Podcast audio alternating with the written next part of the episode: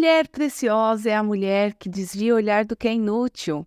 Deus aponta o caminho e cuida das suas emoções, mas não decide nem impõe nenhuma escolha para você. O que eu olho influencia diretamente no que vai estar em meu interior.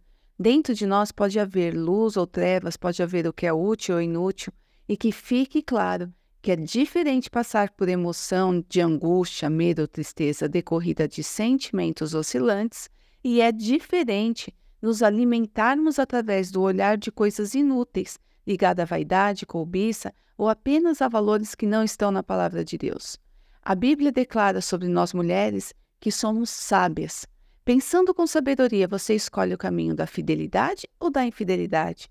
Você decide seguir os caminhos e juízos do seu Deus ou ficar apenas dando ênfase a vozes que dizem que você não é capaz, que te afundam em abismo para te deixar longe de Jesus?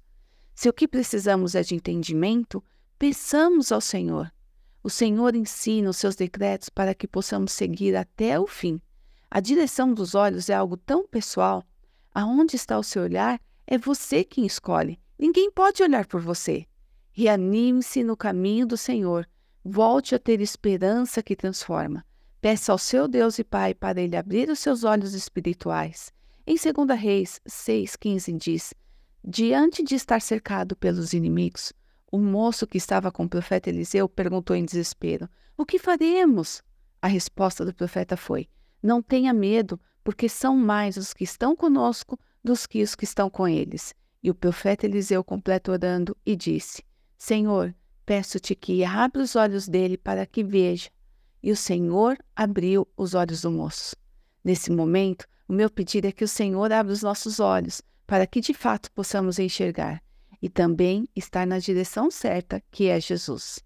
Nas escolhas e nas decisões que cabem a nós, que o nosso anseio seja o Senhor, amá-lo acima de tudo, buscá-lo, adorá-lo, segui-lo e servi-lo. E no que se refere às nossas emoções e sentimentos, que o Senhor abra os nossos olhos espirituais para nos acalmar. Em Deus podemos confiar. Que o Senhor te abençoe e te guarde. Fique na paz.